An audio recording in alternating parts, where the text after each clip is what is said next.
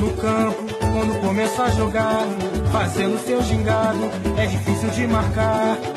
Fita pra ali, fita pra lá, fita pra cá, com a bola nos pés, ninguém consegue. Ele sabe fintar. Fita pra ali, fita pra lá, fita pra cá, com a bola nos pés, ninguém consegue lhe roubar. Adilio og Julio Sasser Urigeller er bagmændene bag de eksotiske rytmer, som I lige har hørt, og som forhåbentlig bringer jer i det rigtige brasserhumør. Og da det jo er en podcast, så ved vi jo, at det er præcis det, I gerne vil høre, når jeg, Andreas Knudsen og Peter Arnhold, det skal op med det nyeste podcast om brasiliansk fodbold. Som altid er der sket en masse, og både Peter og jeg har jo rygende travlt med at få det hele med, så vi ikke går glip af noget.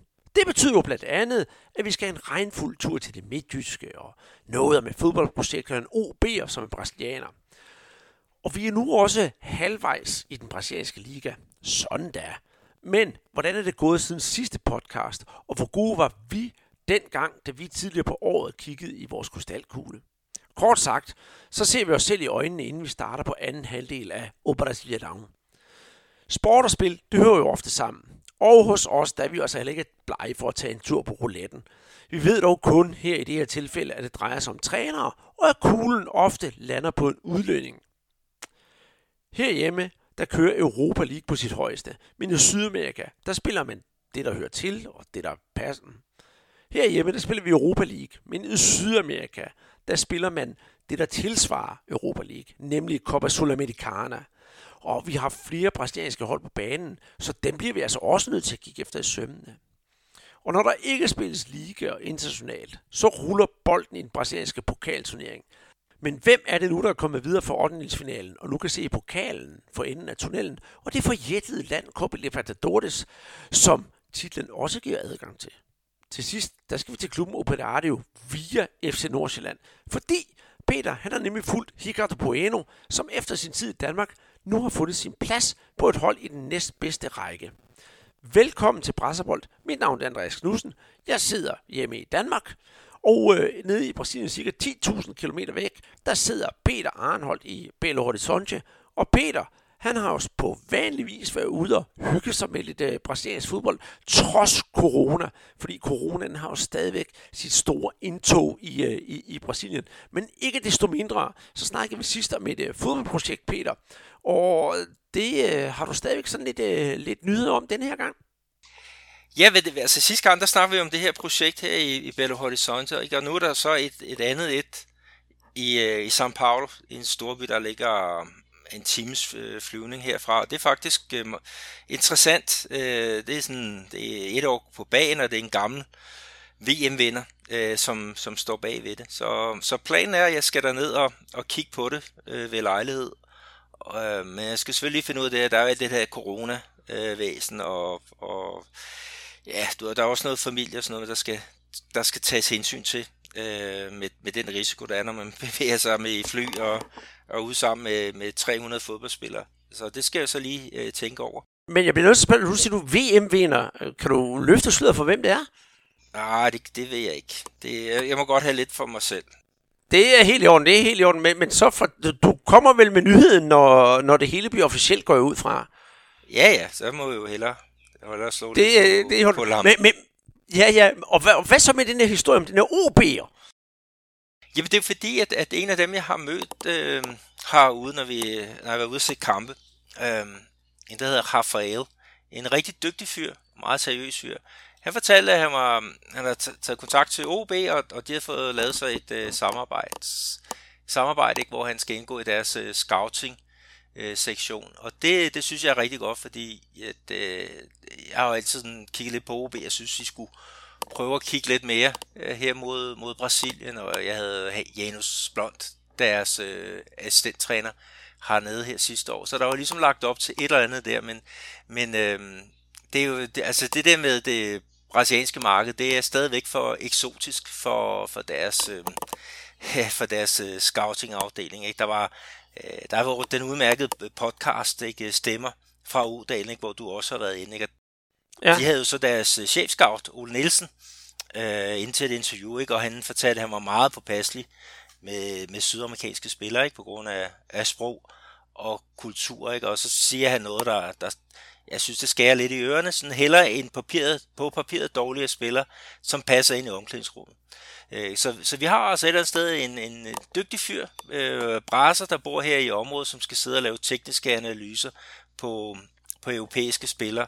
Ikke? Og det, det bliver jo så ja, øh, teknisk analyse, ikke? det er jo der, hvor man sidder foran en, en PC og, og, og drager sine konklusioner øh, derudfra. Ikke? Men, men jeg håber da jo, at OB de, de, de bider lidt mere til bolle, ikke? Og, og, og også slipper ham løs her i, i, i nærområdet. Altså det kan godt være, at man kan se flere kampe og flere spillere på kortere tid foran en, en skærm, men du får altså øh, det jeg skal sige, helhedsindtrykket ved at tage ud og, og se en spiller. Ikke? Og, og der er jo tre kæmpe klubber her i Belo Horizonte. Der er America, der er Atletico, øh, der er Cruzeiro, og deres U17 og deres U20-hold, øh, de får jo besøg af, af alle de største talenter i, i hele Brasilien. Og i øjeblikket, der er realen, altså vores møntfod, den er jo langt nede. Så det burde et eller andet sted være mere øh, attraktivt for, for nogle spillere at tage til, til, til Danmark. Men, men lad os nu se, hvordan øh, det, det går. Jeg, jeg er, er, er lidt øh, skeptisk, ikke? men jeg håber, at de, de bruger øh, Rafaels øh, kompetencer ikke bare til at sidde foran skærmen, men også tage, tage ud i marken og, og, og slå på nogle kontakter. Men øh, det, det er så min øh, egen øh, holdning til, til det. Men, men det er jo sådan lidt med igen noget med, med brasiliansk fodbold og, og danske klubber, ikke? Og, og du har da godt nok også været i Vælten, Andreas, øh, Champions det... League og FC Midtjylland. Øh, det hvad, må man, det må... hvad kan du fortælle om, om din tur til, til Herning? Den var våd. ja, det, det, er jo, det, er jo sådan set, det, det er jo sådan set det mindste af det. Men, men ja, jeg var jo som sagt inde at se, se, se Champions League Ajax, eller FC Midtjylland mod Ajax, og det var en, øh, en speciel og meget, meget hyggelig fornøjelse. Man bliver jo taget, øh, taget vel imod, og man kommer ind og får sin kaffe og så videre, og man møder øh, nogle mennesker og snakker med dem, og så bliver man jo sat op på sin, øh, sin, sin plads. Og jeg havde fornøjelsen af at, at sidde sådan rigtig godt. Jeg har jo sendt dig et par billeder, Peter, at øh, jeg kunne sidde og ånde Evander og Claus Steinlein i nakken, som jeg sad jo næsten på at kunne følge med i den her kamp på nærmeste hold. Og på min venstre side på, øh, i, øh, på, i journalistboksen, der havde jeg jo øh, Ole og Jørgen fra, fra Herning Folkeblad. Jørgen jo, som har været igennem vores podcast også. Så det var også et, et, et hyggeligt gensyn med dem. Og til højre for mig, der sad der en italiener, som var ved at fryse sin, øh, en vis lægemstil ud af bukserne, for han skulle lave noget heatmaps og sådan noget på spillerne. Men øh, vi kommer jo altså i gang med den her kamp.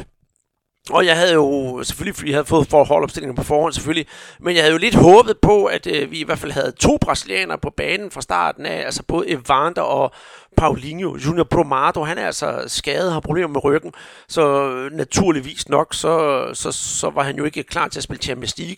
Og med den statistik, han også haft, har haft i FC Midtjylland, så havde jeg heller ikke regnet med, at han ville være med som starter i, øh, i, i den her kamp. Men altså, Yes, øh, det var Paulinho, der fik fornøjelsen, og knap var kampen jo gået i gang. Det skal jo ikke være nogen hemmelighed, før bolden jo allerede var i nettet. Og hvis vi skal se det med vores briller, Peter, så kan vi jo kun glæde os, for det var jo en, en brasserscoring, da, da Anthony han, øh, han, scorede, han scorede til 1-0. Men øh, det lagde allerede sådan en, en, en generelt sådan lidt, lidt dæmper inde på stadion, og, og, og så fulgte man jo med i kampen, og jeg skal være ærlig at sige, så synes jeg også, at øh, lige i det her tilfælde, at FC Milan lige underpræsterede en lille smule.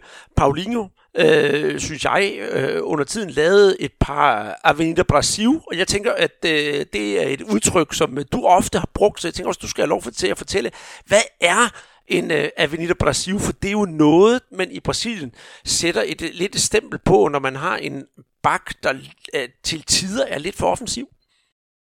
Ja, Avenida Brasil, det er det område, som Bakken han efterlader sig øh, bag sin ryg, når han øh, kommer, kommer med frem. Øh, og det, det er jo en, som vi har set meget med, med specielt øh, Roberto Carlos ikke, og, og Marcelo i, øh, i øh, Real Madrid, ikke, og så sandt jo også på, på landsholdet. Ikke? Men, øh, men øh, det var jo også noget af det, der, der er snart med sort snak om, om øh, Paulinho i tidens morgen. Der, øh, der var Christian Bak Bak også øh, derinde, og vi snakkede om brasilianer og, og, øh, og det med Bak, så der, der kom vi også ind på det der med, med Avenida Brasil. Men, men øh, mit indtryk var da, at det var blevet stoppet, at, at de havde fået, fået, hvad skal vi sige, fået, fået opdraget ham til, til det der med europæiske, men man skal ikke efterlade for meget plads bagved. Man skal i hvert fald man skal komme med frem, ja selvfølgelig, ikke? men øh, så skal der være noget teamwork, der gør, at man får lukket det der hul, ikke? og alternativet, det, eller, så skal man selvfølgelig også som bare komme med til, tilbage. Men, men der var for stort rum bag hans ryg, mente du? Ja, det, det synes jeg, der var et par gange, men nu skal jeg heller, altså, det kommer til at lyde, som om jeg udstiller Paulinho fuldstændig, øh, og jeg skal også forsvare ham lidt og sige, hvad Ajax, de var med med hurtige på bolden. De havde nogle rigtig hurtige spillere, og, til, og, og, og Paulinho er jo vant til at være blandt Superligaens hurtigste. Og lige pludselig var der altså nogen, der matchede ham. Og det tror jeg egentlig, øh, måske, hvis vi ser sådan over, over, overordnet set, det var ganske sundt, at han fik lidt, øh, virkelig værdig modstand. Men der var lige et par gange, hvor han blev, øh, blev overrumplet, men, men, men lad det nu være. Øh, og jeg ventede jo så bare på, at øh, Evander han skulle ind. Han sad jo trods alt lige foran mig i sine, øh, sine flotte blå støvler og var klar til at komme ind. Og han bliver altså så skiftet ind med 10 minutter tilbage og han har et, øh, et, et, et forsøg, som et relativt godt forsøg, men, men ikke nok til, at jeg vil sige, at jeg kunne bedømme ham ud fra den her ene kamp. Overhovedet ikke. Men jeg vil dog sige, at jeg synes, at øh, Evanders øh, øh indstilling, ikke på banen, da han var at spille, men op til opvarmning og så videre, så videre, den var øh, øh, sådan at lægge mærke til en lille smule sådan øh, med, med, med pil nedad. Og jeg lagde i hvert fald også mærke til, fordi det var jo lige præcis i Vander og Pauline, jeg sad og holdt øje med den her kamp, det var, at da kampen blev fløjtet af, så hilser alle spillerne på hinanden, der bliver byttet trøjer, alt det der obligatoriske, og så går masser af en del af FC Midtjyllands spillere ret, faktisk langt de fleste, de går hen til de der øh, hvad ved jeg, der har været måske 1.500 tilskuer, 200 tilskuer, og takker dem for opbakningen, fordi nu har der været corona i så lang tid, så det må være en fornøjelse at spille for øh, tilskuer, fordi okay, vi kan godt sige, at spiller for alle os journalister, der var derinde, vi var en stor portion, men det må være endnu sjovere at spille for de der få folk, der nu er, som virkelig kommer og er klar til at give deres halve arm for at se sådan en Champions League-kamp. Men Evander, ikke noget med overhovedet kigge nogen som helst sted hen direkte ud i, øh, ud i omklædningsrummet. Og det synes jeg faktisk ikke klædte ham, Peter. Jeg ved godt, man kan godt tillade sig at være lidt utilfreds, fordi man ikke er fast starter og så videre, så videre, så videre. Men det kan man simpelthen ikke tilbyde de fans og dem, der holder af ham. Jeg skal også være, være ærlig og sige, at for tre dage siden, der var jeg ude i mit lokale storcenter, der kom en 10-årig dreng gående med en FC Midtjylland. Jeg bor altså selv i Randers, så det var sådan lidt overraskende at se en, en dreng komme gående i FC Midtjyllands trøje på, hvor der står Evander på ryggen. Og jeg kunne ikke lade være med at kommentere det og sige, ej, sikke en flot trøje du har, og så er det en brasilianer. Og så tænker jeg bare på, hvis nu den lille dreng havde været på stadion og havde set Evander bare gå sur ud fra banen, det kan man sgu da ikke være bekendt.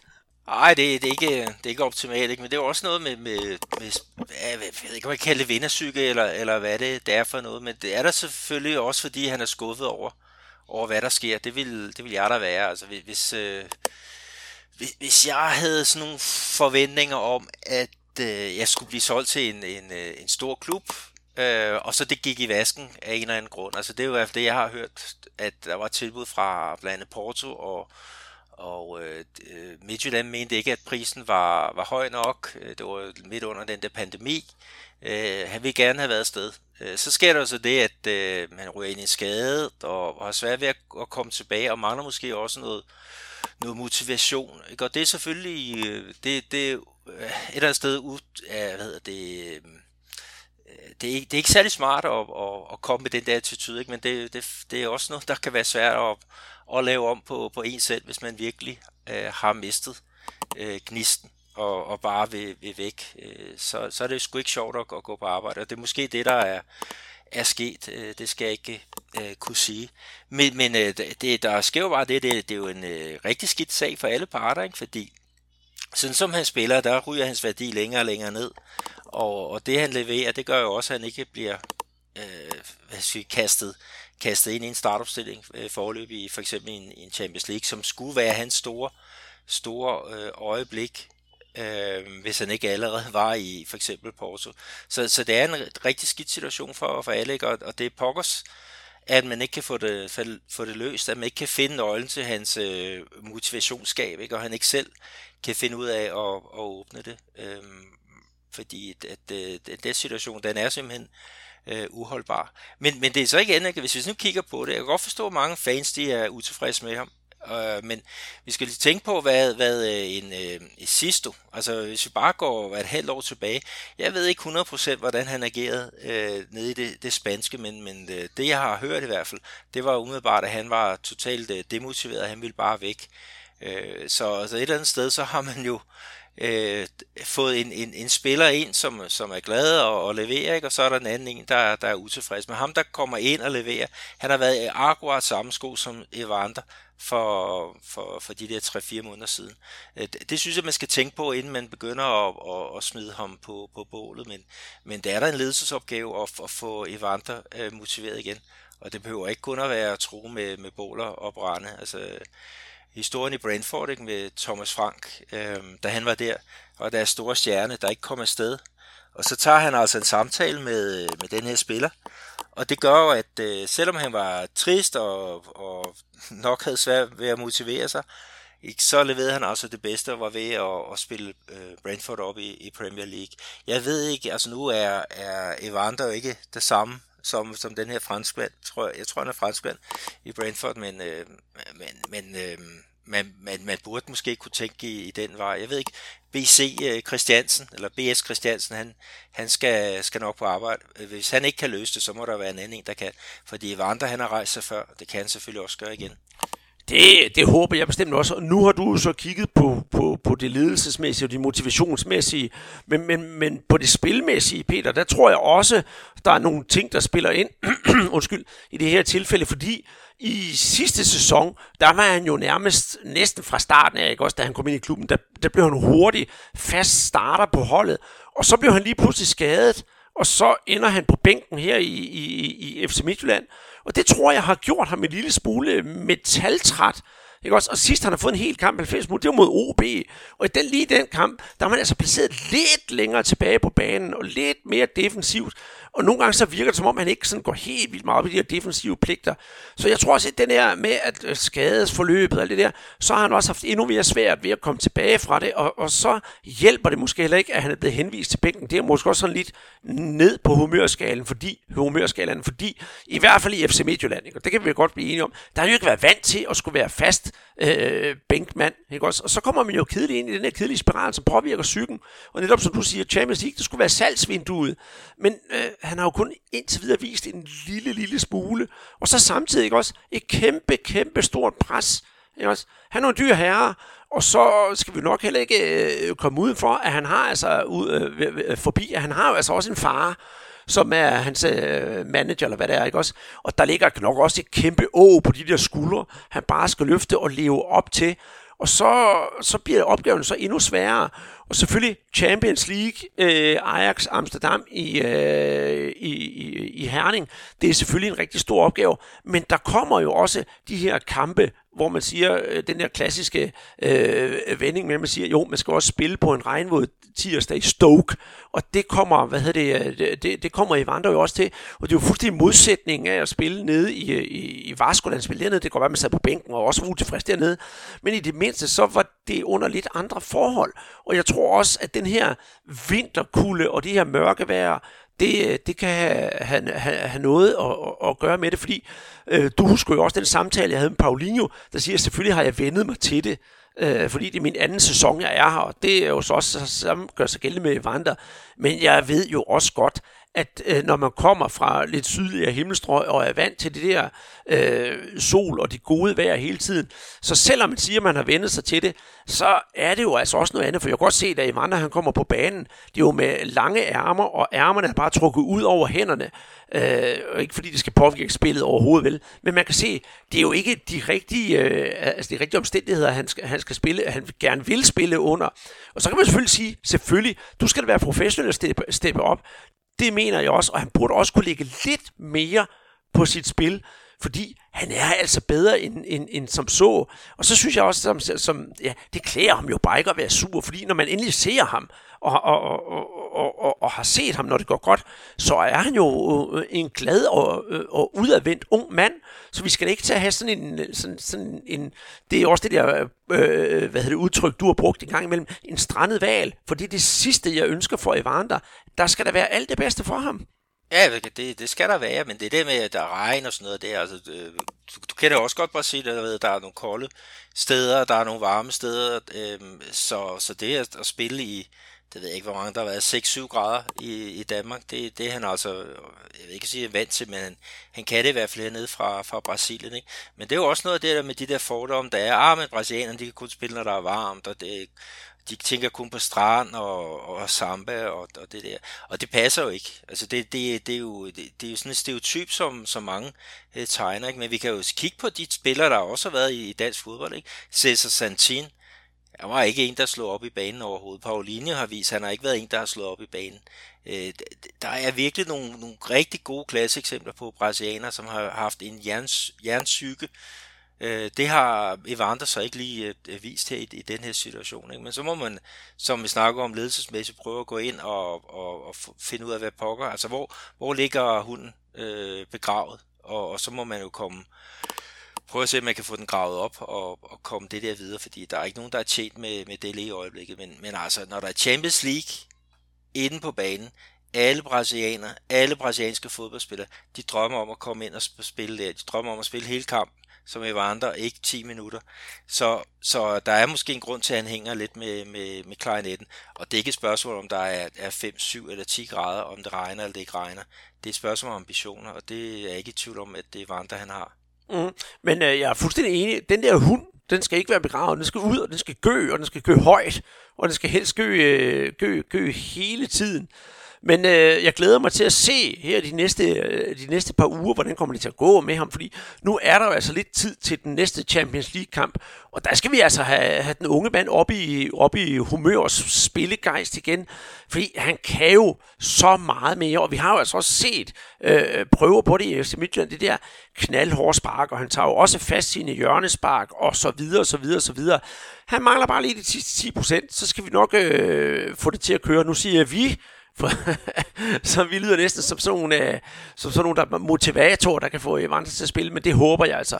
Både for, for ham selv og for klubben, og i det hele taget også for, for, for, for, for det navn, han har. Og så må jeg altså også lige spørge dig, Peter, øh, tilbage i sin øh, Vasco-tid. Det er jo altså også nogle år siden, der var han meget, meget ung. Han er jo 22 nu, øh, så vidt jeg husker. Øh, hvordan havde han det med at sidde på bænken dengang? Der var han vel ikke øh, af samme støbning? Nej, det var han selvfølgelig ikke øh, tilfreds med. Han kom jo også som den der, den der unge, unge store kanon, ikke? Og da jeg så den spille på San Gennaro, ikke? Øh, da han sad på bænken, når hans navn blev nævnt, ikke? så klappede publikum og var, var forventningsfuld, at han kom på banen. Ikke? Og det gjorde han så i den kamp fra anden halvleg start. Og, og, og, og tryllede også med, med nogle lange skud, ikke? Men, men så siden så fik, øh, ja, altså han havde nogle gode momenter, ikke? og han havde nogle dårlige momenter. Og problemet er, når du har dårlige momenter her i Brasilien, så kommer publikum efter dig, ikke? og han blev blandt andet kaldt uh, Soneca, uh, ham som vi, fra de syv små dværge, ikke? ham der bliver kaldt, uh, der hedder Søvni på, på dansk. Uh, og der var nogle, nogle andre skældsord, der, der, der røg efter ham. Ikke? Og når jeg går ind på de der sociale medier, ikke? Så, så kan de alle sammen huske Evander, ikke? og de kan også huske, hvor, hvor mange verbale tæsk han fik af, af hjemmepublikummet øh, undervejs. Altså så hårde er, er hvad hedder det, øh, Midtjyllands øh, tilhænger øh, heldigvis ikke, men, men det, det er måske ikke lige måde, man, man, man øh, får en, en øh, dygtig spiller øh, gjort bedre ved at, at rende rundt og, og håne ham. Øh, så der skal både noget, noget beskyttelse, og der skal noget øh, sådan et, øh, ja, sådan noget, nogle kundskab til for at, at få ham øh, i gang igen, ikke? Og, og da han var til sidst i Vasco, ikke, de prøvede jo, at der var nogle klubber, der prøvede at bytte, øh, bytte sig til ham, ikke? Og, men det de tilbød, det var altså en, en halvanden øh, spiller, ikke? fordi den, den ene, der var med i parken, han var altså øh, langtidsskadet, ikke? og det, det sagde Vasco så nej til. Så, så jeg har også udtalt mig til aviserne, at, at, øh, at, at, at øh, det her at komme til Midtjylland, det var ligesom lidt en frelse øh, for ham for at komme ud af det dødvand, han var røget i her i, i, i Brasilien. Men, men lad os da håbe, han kan, han, han kan komme, komme op igen. Øh, det, det tror jeg, han kan, men øh, man skal skulle tænke sig godt om, og, og som sagt, dreje på, på de nødvendige øh, værktøjer. Så mm. skal det sgu nok gå. Ja, og lige præcis inden vi runder det her af, så, så vil jeg også lige sige, at det er lidt sjovt, at øh, selvom øh, Evander han nu spiller her i FC Midtjylland, så bliver jeg også kontaktet af mange brasilianere, der vil høre, hvordan det går, for de er jo stadigvæk nysgerrige på ham, og, og, og opmærksomheden omkring ham, den, den er der altså stadigvæk, så han er altså ikke glemt i Brasilien. Og det er ikke fordi, at de kommer med negative indstillinger. De spørger, nej, vi glæder os sådan over, at han er kommet til, øh, til, til, til udlandet, og vi gerne høre. Så han er bestemt ikke glemt i Brasilien, og det, øh, det er vi da også kun glade for. Men nu, Peter, nu skal vi altså have en, en skiller, for vi skal altså også huske på, at nogen, der er med til at lave den her podcast for os, udover at vi udkommer hos øh, Mediano Sandbox, så er det jo Guadana Antarctica. Og som jeg altid siger, hvis de er gode nok til at være sponsorer for det brasilianske landshold, så er de jo også gode nok til at være sponsorer for os. Mindre kan jo ikke gøre det. Og jeg tænker på, at vi lige skal have en øh, god Guadana-skiller, og så kan I øh, måske lige nå, det bliver en hurtig en af slagsen, skynd jer ud i køleskabet og finde en, øh, en, en, en kold Guadana. Og så skal vi altså snakke om, øh, om Serie A.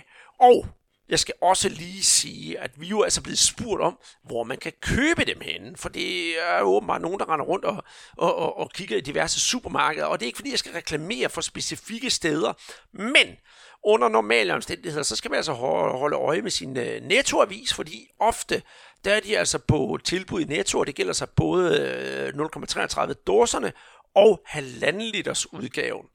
Desuden så kan de købes i uh, normal og Circle K, og også nogle gange i Lidl, så vidt jeg husker. Så har vi så øh, fået dem alle sammen med, og der i øh, normal og øh, Circle K, der drejer det altså om øh, halvliters udgaven. Så det er altså ud og kigge, de findes alle steder i landet, og så bare køb en masse, når de er der, fordi så støtter I både, ja selvfølgelig Guadalajara og også os Peter. Det skal vi jo ikke, det skal vi ikke komme udenom.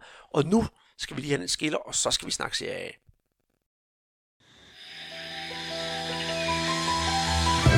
Guaraná Antártica. De Maués para as suas mãos. Bora lá! Jeg håber, I alle sammen har fået tanket op derude og er klar til at høre lidt om den øh, brasilianske Serie A.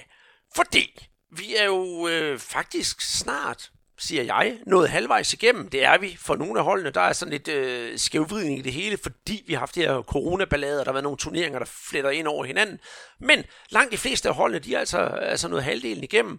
Og øh, vi kan vist roligt sige, at øh, ja, øh, forud for, for, for den her weekend, vi lige har været igennem, der lige pludselig, så var førstepladsen, den var jo øh, enormt billig til salg da øh, International, som jo er det vanlige øh, førerhold, Peter, jeg mistænker dig nogle gange, når du går ned og køber avisen om mandag, at du bare laver sådan en copy-paste fra ugen før, fordi det har jo været International, der har været på, på førstepladsen. Men de, øh, de tabte jo i den her weekend til, øh, til Corinthians. Ja, det er rigtigt. De blev simpelthen øh, dukket. Øhm, at det var den øh, 21-årige angriber, Mateus Davo, øh, som, som scorede kampens inde i mål. Ikke? Og det er faktisk hans første mål i, i øh, Corinthians, tror jeg. Han er hentet i Guadalajara, Guarani, som er en, en anden klub også i, i staten øh, São Paulo. Ikke? Men, øh, men trist ikke for International, der, der kom til den her kamp med, med syv øh, CA-kampe i træk uden øh, nederlag. Ikke? Men, øh, men det var Corinthians ligeglad med. Altså, Corinthians har jo været i, i en krise og, og har skiftet træner. Øh, Øh, og den nye træner, der kom til Wagner øh, Mancini, han, han, øh, han stillede så med, med del øh, ændret, øh, ændret noget på sin øh, startformation eller opstilling, fordi der var nogle af spillerne, han ikke følte leverede varen. Så, så han rystede posen, og det gav blandt andet plads til Matteo Davorik, og, og sikke en, øh, sikke en start, han, han fik som, øh, ja, som ja, i startopstillingen, som det vel, som det var. Øhm, så, så flot af ham, ikke? Og så må vi så se international. De manglede noget kreativitet til at løse op for, for Corinthians øh, ja, til dagen øh, rigtig godt øh, sammentømret forsvar. Mm. Og, og jeg må også lige øh, tilføje det, du siger, det med, at de har været inde i en, øh, en lille krise, øh, hvis vi siger det er Corinthians. Og det har jo været så gralt, at, øh, at var det for et par kampe siden, hvor Corinthians tabte, at Casio, deres øh, kan man sige, institution af en målmand, han direkte efter kampen blev spurgt, føler du, at du er ansvarlig for, hvordan det går for Corinthians, øh, fordi han har lavet et drop? Øh, og, og så blev sku, han blev simpelthen holdt ansvarlig for det der af, af journalisterne, og Stakkels Casio, tænker jeg, fordi han plejer ellers at være relativt sympatisk og snakke for sig. Men øh, han øh, undskyldte jo mange gange, og så sagde han, selvfølgelig tager jeg da min del af ansvaret, men at han skulle stå alene med hele øh, øh, Corinthians dårlige stime lige nu, det ville han, øh, det ville han simpelthen ikke. Så ja, altså selv journalisterne har været godt ude med, ude med riven. Så på den konto, der er det jo altså faktisk godt, at de lige kunne være med til at, til at dukke topholdet. Og det glædede jo mig enormt meget, for det er jo ikke, skal jo ikke lægge skjul på, at jeg er, er, er flamingista.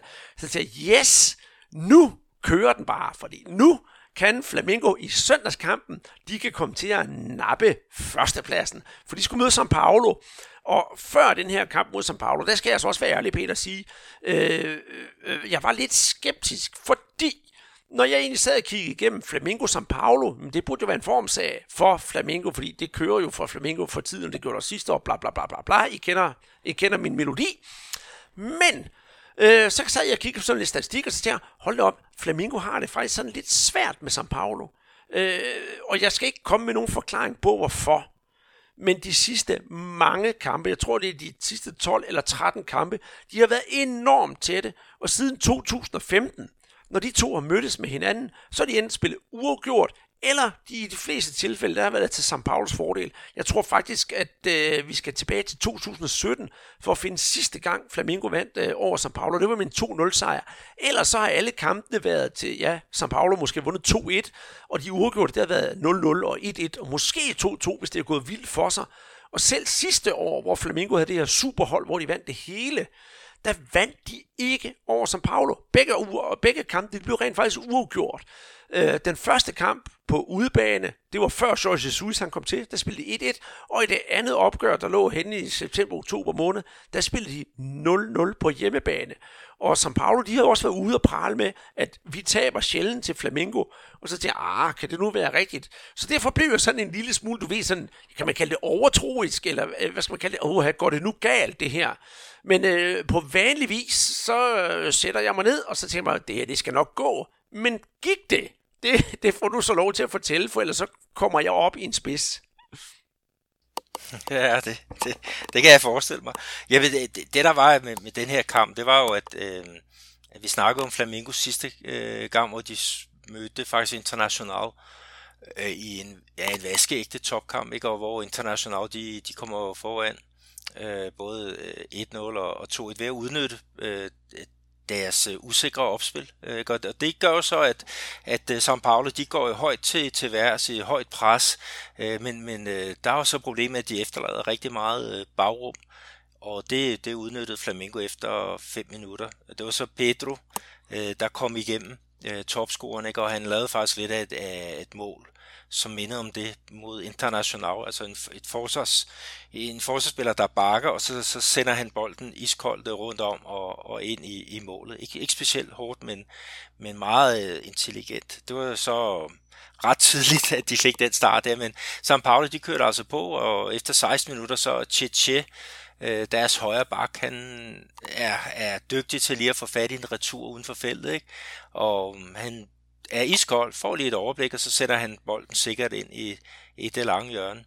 Øhm, efter 25 minutter, så var der jo gang i den igen, Andreas, ikke? og det var, det var faktisk øh, noget med Agent 007. Øhm, Flamingo, de havde jo øh, givet deres anfører Everton Ribeiro 007 på, på ryggen til ære for øh, Sean Connery, som, som øh, jo døde.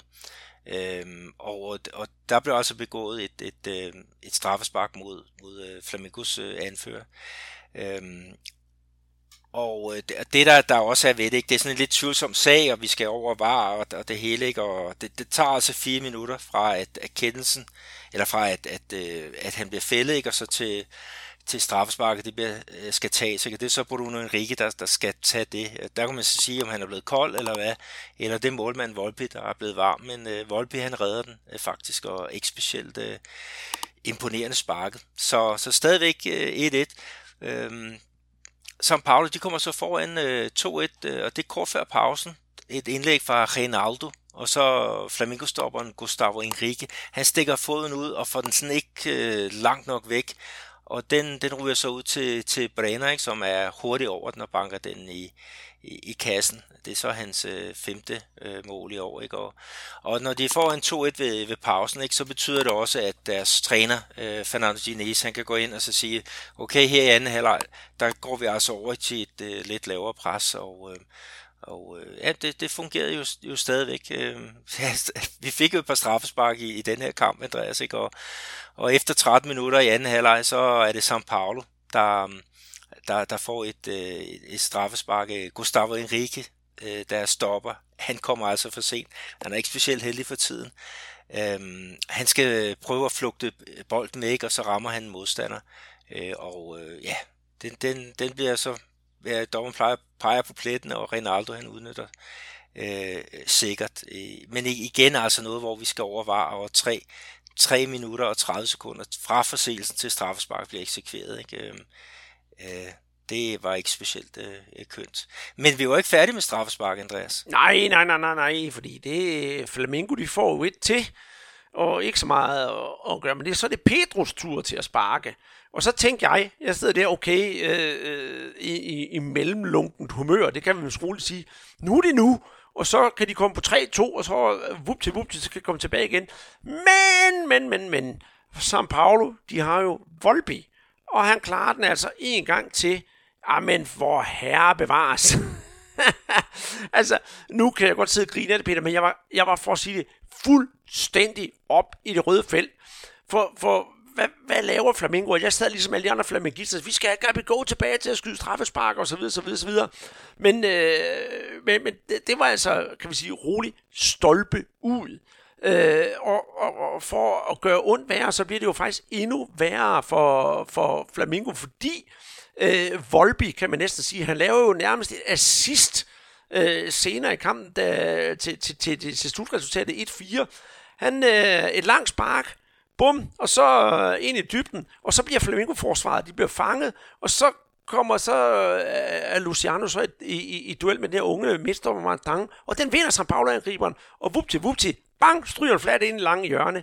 Check, check, 4-1, og jeg sad nærmest ved at, rive hår ud af, ud af mit hoved og se, hvad i himlens navn sker der her? Øh, et øh, en nederlag, der egentlig ikke var særlig sjov, for at være helt ærlig.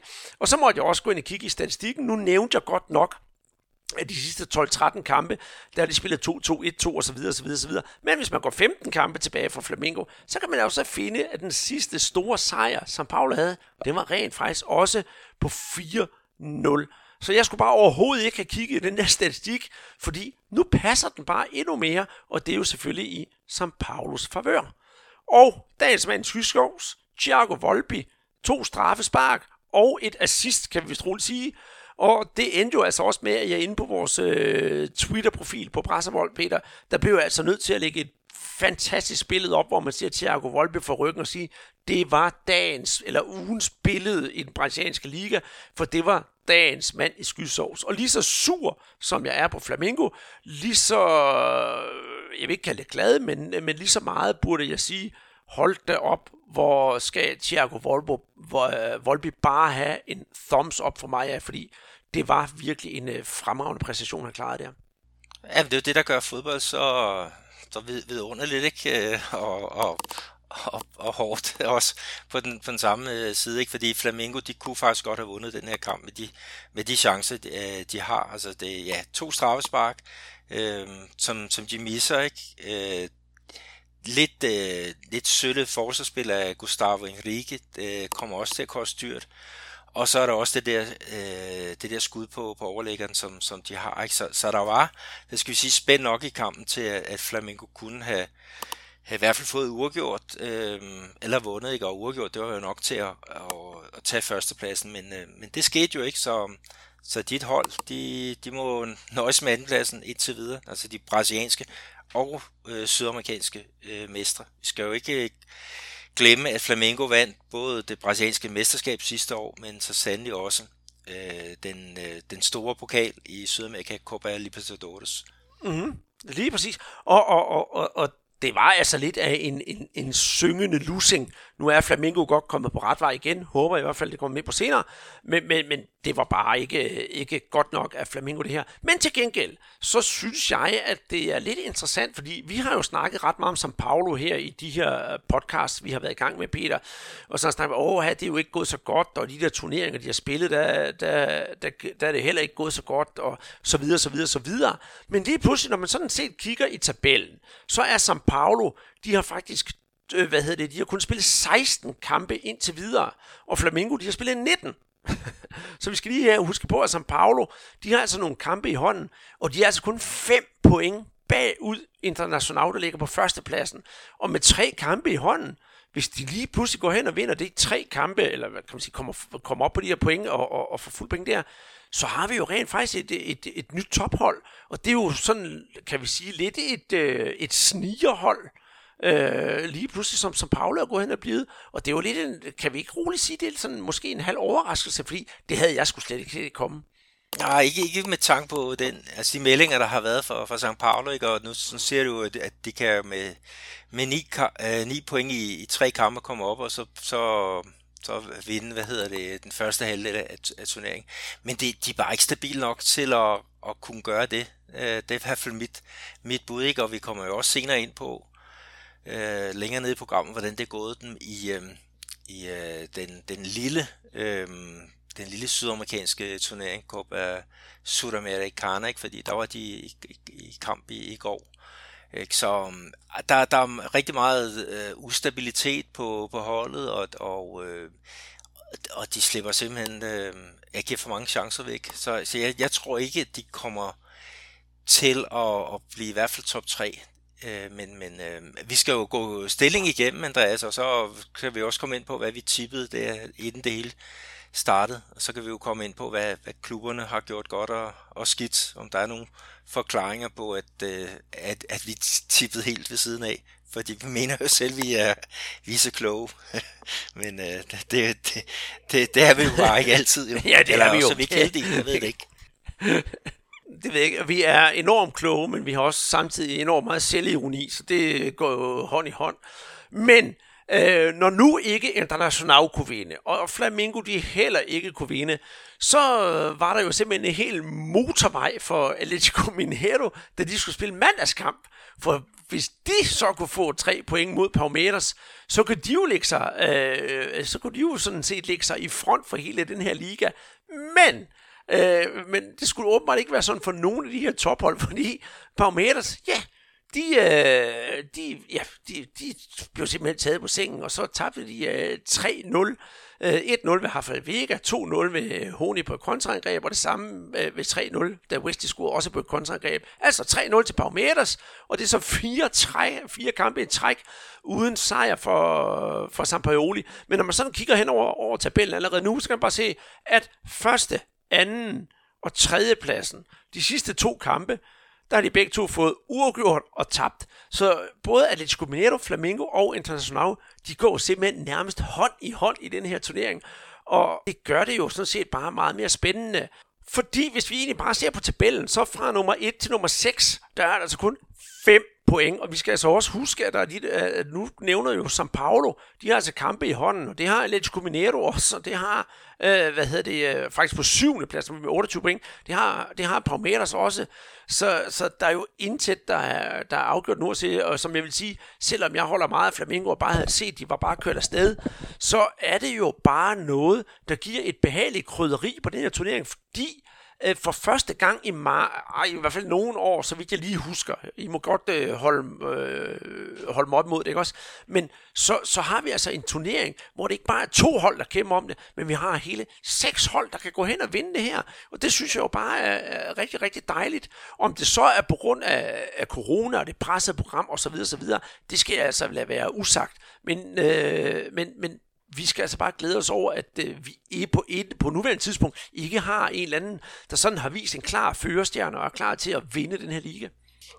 Ja, ja det er også det, der gør ligaen så interessant, ikke? fordi der er, er flere om, om budet. Og øh, hvis man kigger over de sidste 10 sæsoner, så tror jeg, der er omkring seks forskellige klubber, der er blevet brasilianske mester. Noget i, i den du, ikke?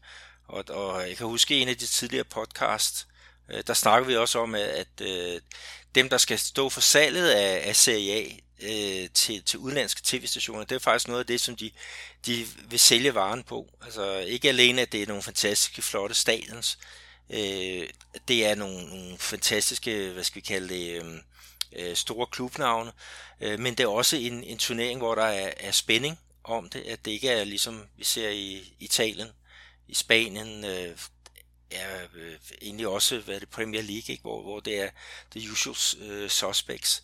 Ikke? Så, mm, så jo, det, det, er, det, det er med, ikke? men det er så også et eller andet sted øh, lidt deprimerende i forhold til det, vi kan kalde den, den sydamerikanske øh, tun, øh, hvad skal vi sige, øh, fodboldbillede hernede, ikke? fordi at øh, Brasilien, det er jo metropolen. Altså det kan godt være, at Argentina har nogle fantastisk dygtige trænere og nogle fantastisk dygtige spillere, men det er de brasilianske klubber, der har økonomien. Så de kan sådan blive den der, øh, det, det kæmpe øh, øh, epicenter hernede i Sydamerika.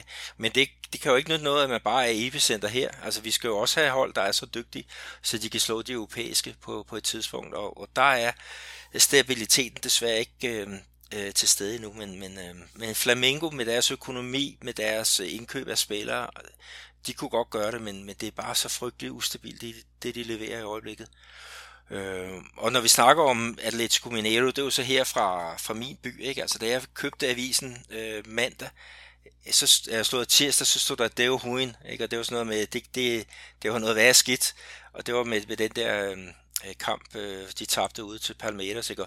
Og som, altså, øh, den argentinske træner Sampaoli, ikke? Han, han har jo fået masser af roser for hans arbejde, ikke? Men, men nu er det jo så med fire kampe i træk uden sejr, ikke? Og, og som folk siger, sådan lidt ironi, ironisk, og nu står han og banker på direktionens dør kl. 6 i morgen og vil have nye spillere.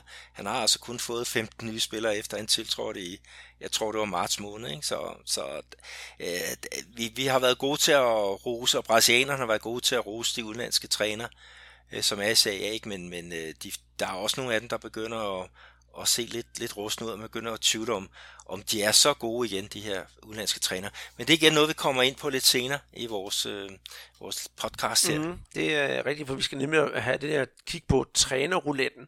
Hvis vi skal nævne andre resultater, så er det måske værd at snakke om, at øh, vi har faktisk øh, Fortaleza, som jo har kørt det rigtig godt med, med Jose Luceni som træner. De tabte 1-0 til Fluminense. En god skalp for, for Fluminense faktisk. Og det var matchvinder, som var Wellington Silva, der gjorde det øh, til Øh, 1-0 med et kvarter igen. Og det vil altså sige, at vi har Fluminense nu her med øh, 8 kampe i, øh, i streg uden, øh, uden, øh, uden nederlag. Og det er faktisk rigtig godt. Øh, og det havde jeg egentlig ikke regnet med, hvis jeg skal være helt ærlig. Men øh, som sagt, det er jo det er jo så uforudsigeligt, og det er jo det, der gør det, gør det smukt.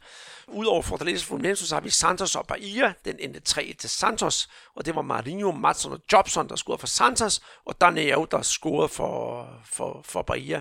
Så har vi øh, Gremio og Red Bull Bragantino, og der var det Gremio, der hævde det længste strå, og det var på mål af David Bras og Orejuela, og så øh, ja, øh, et, hvad det, det egentlige mål for Red Bull Bragantino, det blev scoret af Jan Hurtado, en 20-årig venezuelansk landsholdsgriber, ja, landsholdsangriber, nu skal jeg få det hele med. Og øh, derudover så har der også været spillet nogle andre kampe, Peter. Ja, vi kan sige, at, at Sport de tog imod Atletico Paranaense og vinder 1-0, og matchvinder, det var jo Thiago Neves. Øh, han var faktisk øh, på vej her til Atletico Mineiro, øh, efter at han blev fyret i, i Grêmio.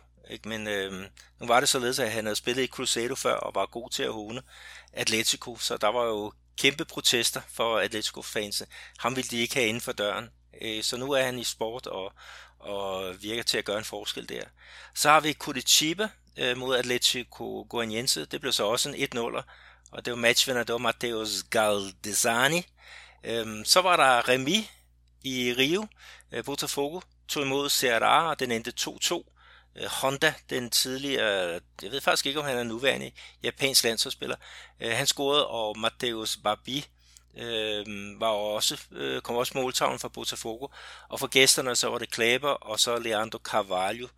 Øh, og der må også de sige, der var to udvisninger i den kamp, så det gik rimelig øh, hit for sig. ja, så var der jo møde mellem øh, Goiás og så min klub, Vasco da Gama. Den endte øh, 1-1. Øh, Vasco kom faktisk foran, og det var debutanten Leo Martos højrebakken, som han har hentet i, i græsk fodbold i klubben Park. Øhm, og det er faktisk øh, meget sjovt, fordi ham havde jeg fået en, en melding på. Det er en af de gutter, der var med, øhm, med Groundhopping Tours i Rio her, øhm, det er faktisk for et år siden. Øh, Thomas Vasilio, øh, han, han følger græsk fodbold øh, ret tæt, og han, han skrev til mig, ham bliver I sgu glade for. Og, øh, og hvad skete der? Han scorede sin debut. Men det var altså ikke nok, fordi Shylon, han fik øh, udlignet for Goyai, som altså er det, det absolute øh, bundhold her i, i turneringen. Så, så det var sådan øh, weekendens, eller jeg vil sige øh, lørdag, søndag, mandagens øh, 10 kampe, og, og øh, masser af underholdning, og, og, og også en, en del mål faktisk. Og øh, det var jo det var sådan det, vi ser. Nu vender kajakken, nu skal vi i gang med den anden halvdel. Øh, der er godt nok nogle hængepartier. Men Andreas, vi var jo så kæphøje her i, i starten af, af året, så skal vi ikke gøre det, vi først lige tager, hvordan stillingen ser ud nu i Serie A, og så kigger vi på, øh, hvem der, ja, hvor meget vi egentlig skød, skød forkert, altså hvem der har overpræsteret, hvem der har underpræsteret, hvem der har klaret det fint. Det synes jeg da. Øh, hvis, hvis jeg tager stillingen, så kan du lige tage topscorelisten. Altså, på førstepladsen med 19 kampe, der finder vi øh, International med 35 point. Og på andenpladsen har vi Flamengo ligeledes med 19 kampe, også med 35 point. Der er lige lidt med målscoren, men øh, det er det eneste, der skiller de to hold ad. På tredjepladsen Atletico Mineiro, 18 kampe, 32 point. Fjerdepladsen Fluminense med 19 kampe, 32 point. Femte og 6. pladsen, de to sidste, der giver sådan, hvad kan, der skal være kval til det forjættede land i Copa Libertadores, der finder vi São Paulo og Santos, begge med 30 point. Og skal vi huske her, at São Paulo har kun spillet 16 kampe, hvorimod Santos har spillet 19 kampe. Syvende pladsen, Palmeiras. 8. pladsen, Grêmio. 9. pladsen, Sport. 10. pladsen, Fortaleza. 11. pladsen, Corinthians. På 12. pladsen, Ceará. Og fra 7. til 12. pladsen, det er de hold, der kvalificerer sig til Copa Sudamericana i ingenmandsland, dem der hverken rykker op eller ned, eller kommer til at spille øh, internationalt, der finder vi Atletico Goianense på 13. pladsen, Botafogo på 14. pladsen, 15. pladsen Bahia, og på 16. pladsen, lige over nedrykningsstregen, der finder vi Vasco. I den kedelige region, på 17. pladsen med 19 point, det er faktisk det samme antal point, som Vasco har, men med en dårligere målscore, der finder vi Curitiba på 18. pladsen, Red Bull Bragantino også med 19 point, og på 19. pladsen Atletico Paranaense med 16 point, og på 20. pladsen på 12 point Goiás. Men ligesom det er spændende i toppen, Peter, så skal vi altså også huske, at det er spændende i den nederste række, fordi, som jeg siger, på 18. pladsen, der finder vi Red Bull med 19 point, men altså helt op på hvad hedder det, øh, 15. pladsen, der finder vi Bahia ligeledes med 19 point, og så på 14. pladsen Botafogo med 20. Så bare en enkelt kamp kan få det hele til at, til at vende. Men øh, hvad med en enkelt kamp? Kan det øh, få til at ændre noget på topscore-listen? Ja, altså, så skal der godt nok laves mange mål, fordi ham, der ligger etter, det, det er Thiago Gallardo fra International, og han har altså banket 15 mål ind i de 19 kampe, som, øh, som O Colorado, de røde, har, har spillet. På andenpladsen, der har vi Marinho fra, fra Santos, han har lavet 12 mål. Øh, på tredjepladsen, der har vi jo brandvarme Pedro fra Flamengo, som har scoret 10. Øhm, og øhm, han er så klubbens topscorer. Vi skal lige også have med, at der var pokalfodbold i går, og der nettede han altså to gange øh, for, for sin klub mod øh, de regerende pokalmester fra Atletico Paranaense. Så, så han, er, han er hot hot.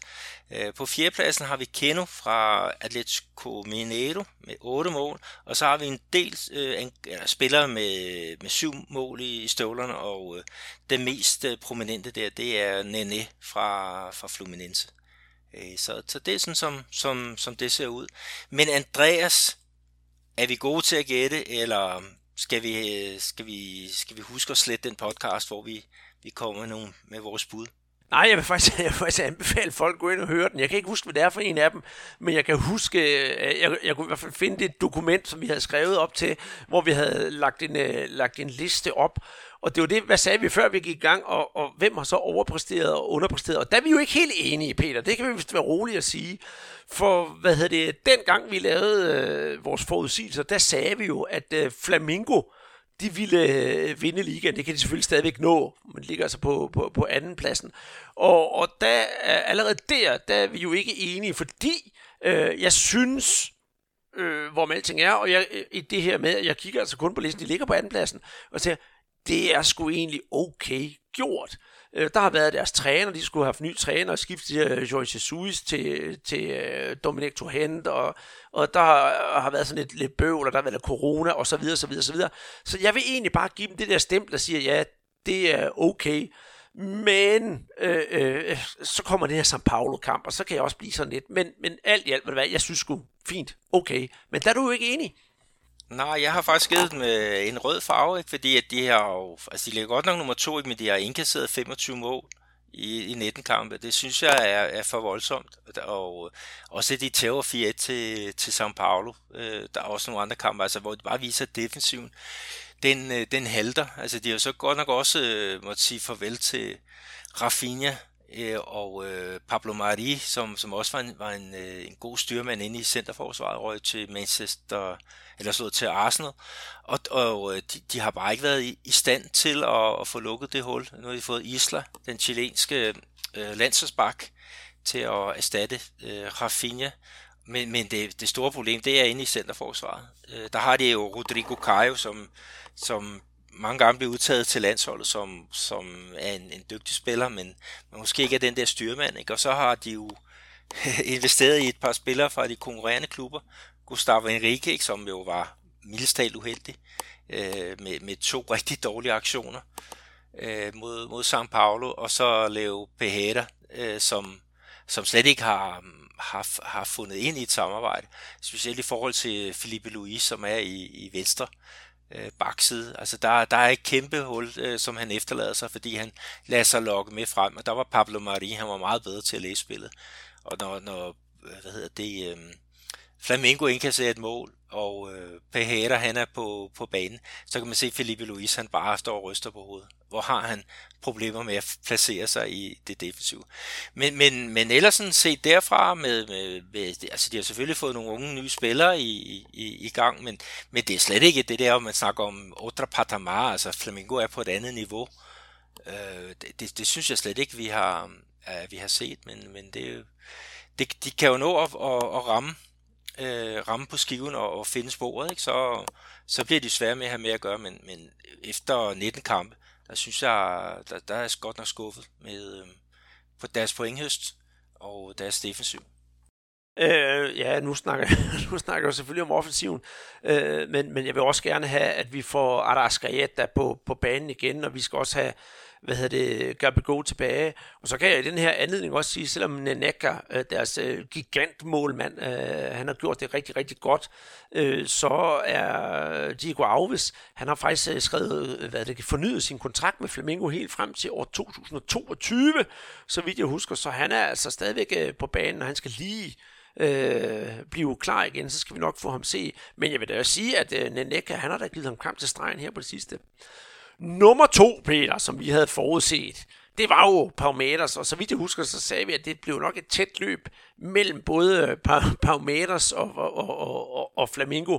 Men øh, ja, øh, det er måske sådan lidt svært at sige lige nu, fordi Parmeters de ligger altså på, på syvende pladsen. Godt nok har de, øh, har de en kamp i hånden i forhold til Flam, Flamingo, men jeg synes faktisk ikke, øh, at de har gjort det så strygende, som man, øh, som man kunne forvente. Der har altså været sådan lidt, øh, lidt slinger i valsen, det kan vi vist roligt sige. Ja, afgjort. Altså, de har jo så også ændret noget strategi. De har jo prøvet mange nye spillere. Øh, Gabriel Menino er en af dem, der har spillet på midtbanen, og så senere blev udtaget til det brasilianske landshold på position som, som højre bak, og, øh, og øh, Patrick G. Paula er jo også en, en, en, en, øh, en spændende spiller. Wesley, som, som scorede i 3-0-sejren over, over Atletico Mineiro, er også en, en, en rigtig ung spiller, som, som der er masser af fremtid i. Men det, det er igen det, altså de fyrede jo Vandalay Luxemburgo øh, her, og, og så har de så hentet ny træner, det kommer vi ind på øh, lidt senere. Men, men de har haft problemer med deres offensiv, altså det har været alt, alt for, for byråkratisk øh, deres, deres spil, og der har manglet noget, hvad, hvad man plejer at sige, de mangler sgu noget fanden i voldsked, ikke? Øh, det, det, det er svært at, det, det der med noget intuition, altså man kan se, hvad er planen for at, at komme igen til, til afslutningen. Øh, det, det er selvfølgelig også noget, der, der hjælper, men øh, sådan lidt mere sådan slippe hestene løs, det vil nok hjælpe, fordi de har, de har rigtig mange dygtige spillere. Øhm, ikke så gode som, som Pal, eller så Flamengo har, men, øh, men øh, der, der er noget, noget, jeg synes, der er noget grøde i det, ikke? og spændende også med øh, Gabriel Veron, det, det U17. Øh, ja, han er faktisk nu udtaget til U20-landsholdet. Øh, blev verdensmester sidste år med det brasilianske U17-landshold, ikke? Og, og blev kåret til bedste spiller. Øh, han er også ved at, at få, få rigtig hul igennem. Så det bliver spændende at se, om de kan, kan løfte sig op. Altså syv point op og en øh, kamp i, i hånden til, til, til, til, til hvad hedder det, førstepladsen. Altså, de kan godt, øh, de kan godt øh, begynde. Ja, de kan, altså, de kan godt øh, begynde at, at, at kravle op, og synes jeg. Mm, og det udtryk, du leder efter, det hedder i hvert fald på, på portugisisk og i Brasilien, hedder det garra. Det er det, de skal spille med for, for at komme op. Vores nummer tre, Peter, den er, heller ikke, den er vi heller ikke helt stolte over at, at, at kalde frem, nemlig, for det var Gremio, eller det er Gremio, men de ligger altså nummer 8, og øh, de har altså også en kamp i hånden, det skal jeg dog lige, øh, lige sige her. Og på den her 8. plads, der er de altså hele 8 point bagefter, hvad hedder det, International. Og der kan vi altså sige, at uh, selvom Gremio har gjort det fantastisk i Copa Libertadores, lige så fantastisk har gjort det i Copa Libertadores, lige så svingende har de gjort det i, uh, i ligaen. Jeg synes, at uh, Renato Portaluppi, Renato Gaúcho, han er en fantastisk træner, og har gjort det rigtig, rigtig godt for, for, for, for Gremio.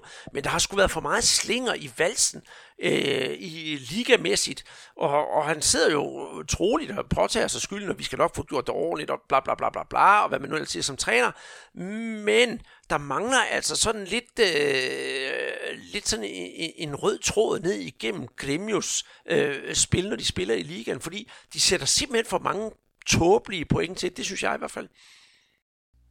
Ja, det altså Renato Portaluppi, eller Renato Gaúcho, som han også bliver kaldt, han er jo også kendt for at være sådan en rigtig øh, koptræner, ikke? Altså han, han vinder enten pokalturneringen, eller han vinder Copa Libertadores, ikke? Og, og her i år har de jo så allerede vundet øh, Gaucho-mesterskabet, ikke? Øh, så, så det er ligesom, det må man godt, øh, det kan man godt overveje lidt om, om, om vi ikke havde sat den lidt for højt. Altså ud fra, fra spillermaterialet, så, så skulle de ligge i en top 3, men ud fra prioriteringerne i forhold til Serie A og så de her kopturneringer, ikke også, der, det, det, det har kommet til at koste i, i, øh, i ligaen. Så, så det er derfor, de ligger, hvor de, de, de gør lige i øjeblikket. Det er sådan umiddelbart mit øh, bud. Men nummer 4, som vi havde der, det var jo Amerik, altså Atletico Mineiro, Andreas, ikke? Og, og øh, det, er jo, det er jo faktisk ikke helt skævt. De ligger i øjeblikket nummer 3, men, øh, men øh, de, de er jo tæt på faktisk, og at de kunne have taget teten her, hvis de havde vundet i, i, øh, i mandags. Men øh, igen... Det var det, vi snakker om, ja. Øh, øh, der tabte de jo ikke også. De har lige haft sådan en, øh, en, en stribe her med, med, med fire kampe uden sejre. Så, så hvis de havde gjort det en lille smule bedre, så lå de altså også højere op. Men vi er jo begge to enige om, at den her fjerdeplads, det er det, er det rigtige sted, det ligger i forhold til, hvad vi havde, hvad vi havde spået. Og så har vi også Sampaioli, som, øh, som, som gør nogle rigtig gode ting. Jeg synes også, vi har været, øh, du har jo også været med til at snakke om, hvor, hvor, hvor, hvor gode Atletico Mineiro er, og jeg måske snakke dem lidt ned i forhold til Flamengo for eksempel. Men øh, alt i alt, så, så synes jeg egentlig, de ligger, de ligger fint. På femtepladsen, der har vi altså, hvad vi har set, ikke? Også Corinthians, de ligger altså PT nummer 11, og det er altså heller ikke så godt, og jeg synes ikke, at øh, vi behøver måske gå så meget ind i, i, i Corinthians, fordi den forklaring, som, som jeg kom med før, da vi snakkede om, om Corinthians og Casio, der fik hele skylden, det beskriver måske egentlig meget godt den her situation, som, øh, som øh, Corinthians øh, de i. Nå, vent lige lidt, Andreas, jeg vil godt lige lægge nogle ting ind der, fordi Corinthians, de havde hentet øh, mestertræneren øh, pokalmestertræner fra Atletico Paranaense, som skulle komme med, med, med sin måde og implementere sin spillestil i den her klub, ikke? og det blev bare ikke taget, taget godt imod af, af spillerne, så, så de, øh, jeg ved ikke om de, øh, de strækkede eller hvad de gjorde, men der kom i hvert fald ikke de, de, øh, de resultater på, på banen, så den som øh, han blev, blev fyret. Øhm, og øhm, så har de så hentet en ny træner i Wagner Mancini, som så prøver at ruske lidt op i det, og så siger, men det er jo, det har ikke været godt nok, hvad, hvad, hvad spillerne har præsteret. Så, så nu, nu må vi se, hvad, hvad pokker der sker, men det er jo ligesom den der plan, de havde, med meget mere possession og, og hvad, kontrol på kampene, som øh, øh Thiago Nunez, den tidligere træner, havde lavet i Atletico Paranaense. Det lå så bare ikke implementere i, øh, i Corinthians, og derved så, så kom de simpelthen til at, og, ja, øh, at flække øh, øh, her i, i den her turnering. Ikke? Og nu må de så tilbage til de gode gamle dyder med hårdt arbejde og, og måske lidt mere primitivt øh, spil. Øh, luk nålet, øh, eller holde nålet, og så, så satse på nogle 1-0 sejre. Og øh, hvis, de kan, hvis de kan klare det, så, så, så kommer de op af i, i tabellen. Det, det er jeg sgu ikke i tvivl om, men, men ej, hvor har det været, været sølle. Også fra, set fra et ledelsesmæssigt synspunkt. Atletico Paranaense, dem havde vi altså også sat på, på syvendepladsen med deres kunstgræsbane og deres øh, FC Nordsjællandske tilgang til, til, til fodbolden. Og der havde jeg altså håbet på, at de rent faktisk var bedre, men de ligger rent faktisk nummer 19 i den brasilianske liga. Og det er i hvert fald også nok, hvad Atletico Paranaense mener, er jo under total kritik. De har i hvert fald, øh, jeg kan ikke huske, hvornår de sidst har vundet en kamp, Peter, men jeg ved i hvert fald, at de har tabt de sidste, tabt og spillet uafgjort i de sidste fem og så kommer vi også ind på det senere med pokalturneringen. Der er det altså også et, øh, et, et, et exit er, øh, det må ende med, at øh, for Atletico Paranaense 2020, det er sådan et, øh, et, corona-år, man bare skal hive ud i kalenderen og sige, det glemmer vi alt om, i hvert fald sådan, som det ser ud indtil videre. Jamen, det, det, der skete, det var jo, at de mistede deres træner, Thiago Nunes. Det var så godt nok i slutningen af, af sidste sæson, ikke? og det var Junior, som kom til, øh, øh, var ikke i stand til at føre den, den der linje. De vil gerne have, som, som Corinthians noget possession. Øh, de har også solgt rigtig mange spillere øh, for at få gode penge for, for dem. Altså, vi skal bare kigge på, på landsholdet, hvor Bruno Gimarais, han, han øh, spiller, og har de jo solgt til Lyon. Han er der så ikke øh, længere, ikke? Og så øh, Renan Lodge, som er i Atletico Paranaense. Og sådan er det bare, altså man, man kan også øh, sælge for mange spillere, og så regne med, at hvis man bare regner med, at talenterne de vil tage over, øh, så, så kommer der altså nogle, nogle bagslag, og det er det, de oplever lige i øjeblikket. Så, så jeg håber, de kan finde fodfæstet og, og bygge noget videre, fordi at, at det er en klub, der er sindssygt interessant.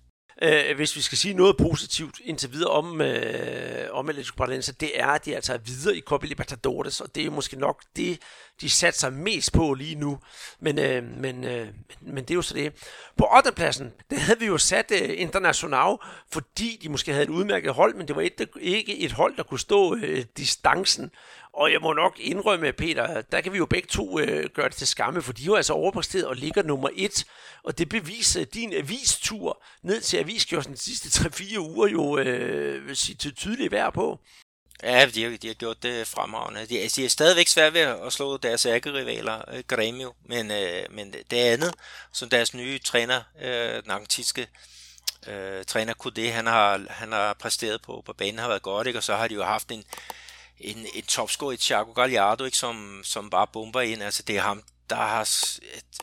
Jeg tror, man, da de spillede mod Corinthians, der fandt ud af, at hans mål og assist, altså det, det svarer jo til, hvad øh, Corinthians havde lavet over, over 19 kampe. Altså han, han er virkelig en, øh, en vigtig figur for, for det hold, ikke? og vi skal også tænke på, at de mistede jo Paulo Guerrero på grund af, på grund af en skade, korsbåndsskade. Så, så det, det, bliver sgu, det, det bliver spændende at, se, hvad de kan. Øhm, men, men den der vurdering til til en 8. plads, det var, der, der ramte vi sgu ved siden af pladen, må vi sige. det, det kan vi så roligt sige. På 9. pladsen, der havde vi, øh, der havde vi sat sig på, at Bahia skulle befinde sig. Det gør det desværre ikke, hvis, øh, hvis det skal gå vores vej. De er rent faktisk på 15. pladsen lige nu, og de har altså også øh, totalt underpræsteret. Det har jo været et af Nordøst-Brasiliens helt store øh, store hold og været dem, der ligesom har været, været, været flagskibet. Men øh, det er jo ikke gået super godt i de øh, lokale turneringer, de har haft det op. Og så kommer de altså til at stå lidt i skyggen af både øh, Fortaleza og, og, og, og Ceará. Så ja, de må altså lidt op på hesten igen og stramme sig lidt an, hvis de skal komme op på fra 15. pladsen til, til 9. pladsen. På 10. pladsen, der har vi altså sat Red Bull. Ikke fordi, øh, at, øh, at vi tænkte på, at de havde de store stjerner, men det ambitionsniveau, som øh, de har i øh, Red Bull Bragantino, og i det hele taget den her Red Bull-koncern, hvordan de gerne vil frem, og de havde gjort det rigtig, rigtig godt i, øh, i den næstbedste række sidste år, så så det altså rigtig lovende ud for de her, for de her gutter, der spiller for, for øh, Red, Red Bull Bragantino. Men 10. pladsen, det er det altså ikke blevet til. De befinder altså rent faktisk på en, øh, en 18. plads.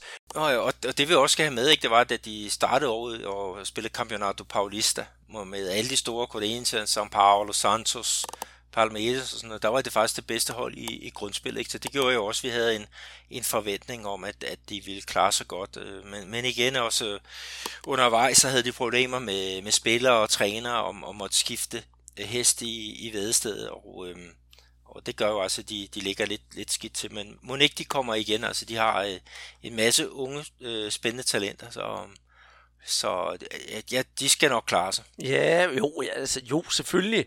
Øh, det, det vil jo altid være rart, hvis vi, får, hvis vi får ret. Men jeg tror bare, der vil være for mange jojo-ture. Men øh, det får vi jo se senere. På 11. pladsen, der havde vi altså sat Fluminense. Og fordi en af, en af grundene, det var også det der med, hvad havde de at byde på i, uh, i, i, i angrebet. Det er jo nogle ældre herrer, som for eksempel farlige Fred, de har til at gå op. Men Øh, det viser sig så, at de har altså kunne følge rigeligt med, da de rent faktisk ligger på, på fjerdepladsen. Og øh, er Ilton Ferraz, det er jo øh, ham, der er hjælpetræner for Fluminense, det er jo Chris fra AB's far. Og øh, Chris, han er jo så lidt Fluminense mand af hjertet, og når jeg har skrevet til ham, så det går da godt for Fluminense, så siger Chris også til mig, at han synes også, det går virkelig, virkelig godt. Og Fluminense, de formår øh, med, med det hold, de har, for det er jo ikke super stjernespækket i forhold til for eksempel Flamingo eller, eller Palmeiras for den sags skyld. Der formår de altså med de kræfter, de har, at udnytte det bedst muligt og læse øh, modspillerne, før de øh, når, op til de skal møde dem, og så kan, kan slå til imod dem. Det så vi blandt andet i lokal, hvad det, lokalopgørende øh, mod Flamingo i, øh, i, i, i statsmesterskabet. Så jeg synes altså virkelig, Fluminense de har overpræsteret. Ja, de har overpræsteret, men, men igen altså noget godt, øh, noget godt uh, trænerarbejde af Odair Helman, som, som med, med små midler har fået skruet et, et uh, hold sammen, som bare stinker af, af, af vinder øh, vilje, ikke? Og, så, og så har de jo som sammen de der rutinerede spillere, ikke? hvor Nene, han har brilleret, øhm, trods for han er, jeg tror han er 39 år nu, ikke? Men, øhm, men det er godt, de der veteraner, de, de, kan, de kan slå til, fordi det er, det er nødvendigt. Men, øh, men om, om de holder i længden, altså nu snakker de om, at de, de, de håber og satser på at lave en, en Leicester og blive, blive mester, ikke? men så skal de godt nok, øh, ja, jeg ved ikke, hvorfor en bølge de skal, skal ride på, men jeg tror, de kommer til at falde lidt, lidt ned så vores, vores vurdering ikke bliver helt skæv alligevel. ja, og når vi øh, vurderer skævt, så vurderede vi jo også Santos skævt, dem havde vi sat til at være på 12. pladsen, og de er altså på 6. pladsen og ligger, øh, ligger godt til at skulle være med i det her Copa Libertadores race. Jeg tror, at øh, når øh, Mr. Santos i Europa, André Østgaard i Norge, han hører det her, at vi har sat den til 12. plads, så bliver han garanteret rasende, men øh, så bliver han nok glad igen, når vi roser Santos ved at sige, at øh, når de har Marinho på holdet, så bliver der altså banket kasser ind, og det kan godt være, at man kalder det Marinho Dependencia, men øh, hvorfor så ikke bare udnytte manden, når han er der? Serra på, øh, på 13. pladsen. Det passer meget godt med, hvad vi havde sagt, Peter, også fordi de nu er beredt, rent faktisk befinder sig på, øh, på 12. pladsen. De har været sådan lidt igennem noget, noget turbulent noget, øh, og, og, og skulle finde deres fodfæste op i Nordøst-Brasilien, også mod hvad hedder det, øh, ærkerivalerne fra, fra Fortaleza. Så alt i alt, hvad det skulle ind i en, i en, en, en okay indsats. Til gengæld, så skal vi altså rose Fortaleza, for vi sagde, at de ville ligge nummer 14, men de ligger altså på 10. pladsen. Og det der arbejde hos jer, det er jo Seni, han har gjort oppe i Fortaleza, det er simpelthen unikt. Og hvis det fortsætter med, med, med Hosea Dioseni, jeg ved godt, de ligger på 10. pladsen, jeg tror, øh, at Hosea Dioseni med de få midler, han har, så satser han måske på at kunne snuse de der øh, Copa Libertadores kvalifikationspladser, Men alt inden for de første 10 bedste, rej, øh, 10 bedste pladser i Brasilien for, for Fortaleza og José det vil være altså en, øh, øh en bedrift noget uden lige, fordi så slår klubben sig endelig fast i den bedste række og får, kan man sige, bliver et fast inventar, og det vil jo altså kun glæde både Nordøstbrasilien og også staten øh, Ceará, at man har øh, den klub til at være deroppe. På femtepladsen, der finder vi Botafogo. Øh, det, det er så nogenlunde også, hvad vi sagde. Vi sagde nummer 14. Men øh, det er en klub, der ikke har mange penge og ikke mange midler, så de ligger nok, øh, hvor de skal. Og så kommer der din klub, Peter, øh, Vasco. Der er vi altså også enige om, de skulle ligge på 16. pladsen. Der rammer vi sgu plet med, øh, med, med, med, hvor de skal ligge. Men du er jo Vasco-mand. Øh, hvordan er din sådan øh, føling med Vasco sådan, øh, sådan lige pt? Det er jo selvfølgelig ikke optimalt, det ligger nummer 16, også på trods af, at vi havde sagt det.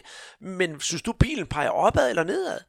Nej, den peger, den peger lidt nedad her. Altså, de var jo oppe og ligge nummer 1 efter, jeg ved ikke om det var fem øh, spillerunder, men der, der havde de også bare, um, bare overpræsteret, og så nu her, så er det jo så, jeg vil ikke sige, om de har ramt deres normale niveau. Altså, de sidste par kampe har de jo spillet, spillet under øhm, og har også måtte, øh, måtte skifte træner, eller valgt at skifte træner. Øh, så, så nu må vi se, hvad, hvad øh, den nye mand i, i sadlen han, han kan, kan gøre, men, øh, men jeg, er der, jeg er der noget urolig for, for, hvad der sker. Altså, vi, vi skal have lidt medvind og nogle, nogle nye spillere, der, der kan præstere. Så, sådan er det jo i Brasilien, at øh, når, når tingene ikke går godt, så regner man, eller håber man på, at markedet øh, kan klare øh, skærene ikke, ved at at købe nye spillere eller hente en ny træner. Det er jo ikke fordi, man har tålmodighed til at udvikle det, man har, og så sige, okay, så tager vi tre kampe i rap, øh, men øh, så kommer vi stærkere ud på den anden side og kan, kan konkurrere. Så, sådan spiller klaveret ikke her i, i Brasilien. Ikke? Øh, så, sådan er det. Ja, på 17. pladsen, der havde vi altså øh, sat Goiás, og vi kan vist, øh, vi kan vist godt sige, at der, der ligger de altså ikke lige nu. De ligger på en total øh, jumbo-plads.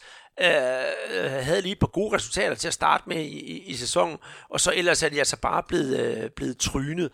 Vi skal også øh, huske på, at det er altså et øh, oprykkerhold, så de har i hvert fald underpræsteret.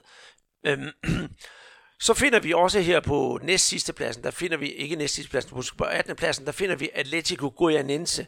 Øh, de ligger som de har ret. Øh, lidt samme historie som, øh, som, som Goiás. Så ja, der er ikke så meget at sige til det. 19. pladsen, de hvide lår for Curitiba. Oprykkerne øh, med det store renommé og havde tidligere Alex i truppen og så videre, så videre, så videre. De har altså bare ikke kunne følge med i det her, det her race og ligger, ligger rigtig dårligt, kan vi sige. Og til sidst, slutbrudt finale, der finder vi altså Sport Recif, øh, som vi havde sat til at skulle øh, ligge virkelig og, og rode rundt nede i, i, i kælderen. Men de er altså hævet op på en, øh, på en 9. plads, så der kan vi altså bestemt også sige, at de har, de har virkelig øh, sparket fra sig. Men det kræver, det ikke fordi det kræver, men altså det skyldes jo blandt andet også, at de har fået en, øh, en, øh, en ny træner, som tidligere var med til at hive Botafogo op fra sølet for nogle år tilbage, og så øh, få dem til at være med i, øh, i, i Copa Libertadores, og det er jo ingen ringer end øh, Jair Ventura. Ja, det er rigtigt. Det er gamle VM-legende Jay Sinius' øh, søn. Men, men det er jo, altså vi skal tænke på, at da vi kom, øh, skulle lave den her, der var de jo lige blevet færdige med at spille om øh, delstatsmesterskaberne, og der havde sport i deres, øh, deres stat Pernambuco, der, der havde de spillet af pommeren til, og, øh, og var faktisk meget, meget tæt på at rykke ud af den, den bedste række. Altså, tænk engang at være tæt. Altså, hvis du ligger i Serie A, og så på, på regionalt niveau skal spille mod hold, der er, er ja, nogen, nogen spiller i, i Serie B, og andre i Serie D, øhm, og så er der nogen helt uden for divisionerne, og så alligevel er du ved at rykke ud. Det, det, det var der en skandale. Så pegen, øh, pilen pegede i den grad nedad for, for sport, men, øh, men de har, de har vist, at, at øh, de er bedre end, end det, men igen også, det viser noget om den der dybde, der er i brasiliansk fodbold. Altså hvis du har nogle, nogle spillere, der, der, når de først står sammen og får en idé med, hvor de skal spille, så kan de jo virkelig gøre noget. Ikke? Og, og så er de jo så hentet Thiago Neves, øh, og han, han kan jo godt blive afgørende i en, en, øh, en del øh, kampe. Jeg, jeg tror altså, jeg tror stadigvæk, de kommer til at kæmpe øh, for at undgå nedrykning. Det er, jeg er delvis enig, fordi jeg håber, at Javen Duda han kan lave, øh, lave mirakler. Vi har jo snakket om det i en tidligere podcast, om øh, forholdet, hvordan det var dengang i Botafogo og dengang i Sport Recife, for der er mange, der sammenligner de to klubber direkte. Det kan man bare ikke. Men, øh, men, men sådan er det. Og det var sådan lidt vores, vores, vores gennemgang. Jeg er glad for, at vi havde ret i det meste, siger jeg sådan lidt fra hoften. Men vi kan jo også se, at vi havde taget rigtig fejl et par, et par gange. Men øh, sådan er nu det. Og nu får vi jo så se, hvordan det kommer til at stå, når hele ligaen det bliver afsluttet. Om vi så har fået mere ret, eller vi har taget endnu mere grueligt fejl. Det kan vi roligt sige. Og så er det altså tid til en øh, skiller, så vi kan gå ud og få høstet en øh, ny Guadana derude, og så vi kan snakke om de trænerskifter, der er i Brasilien her, efter de øh, 19 runder er gået.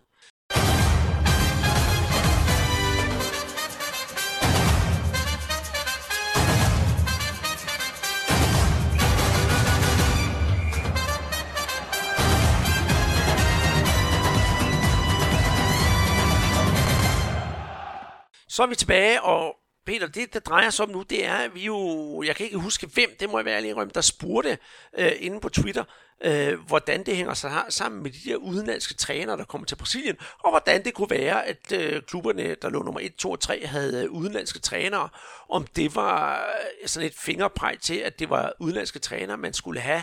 Men hvor mange udenlandske trænere har vi så reelt set i Brasilien, når vi snakker, i, øh, snakker om den bedste brasilianske række?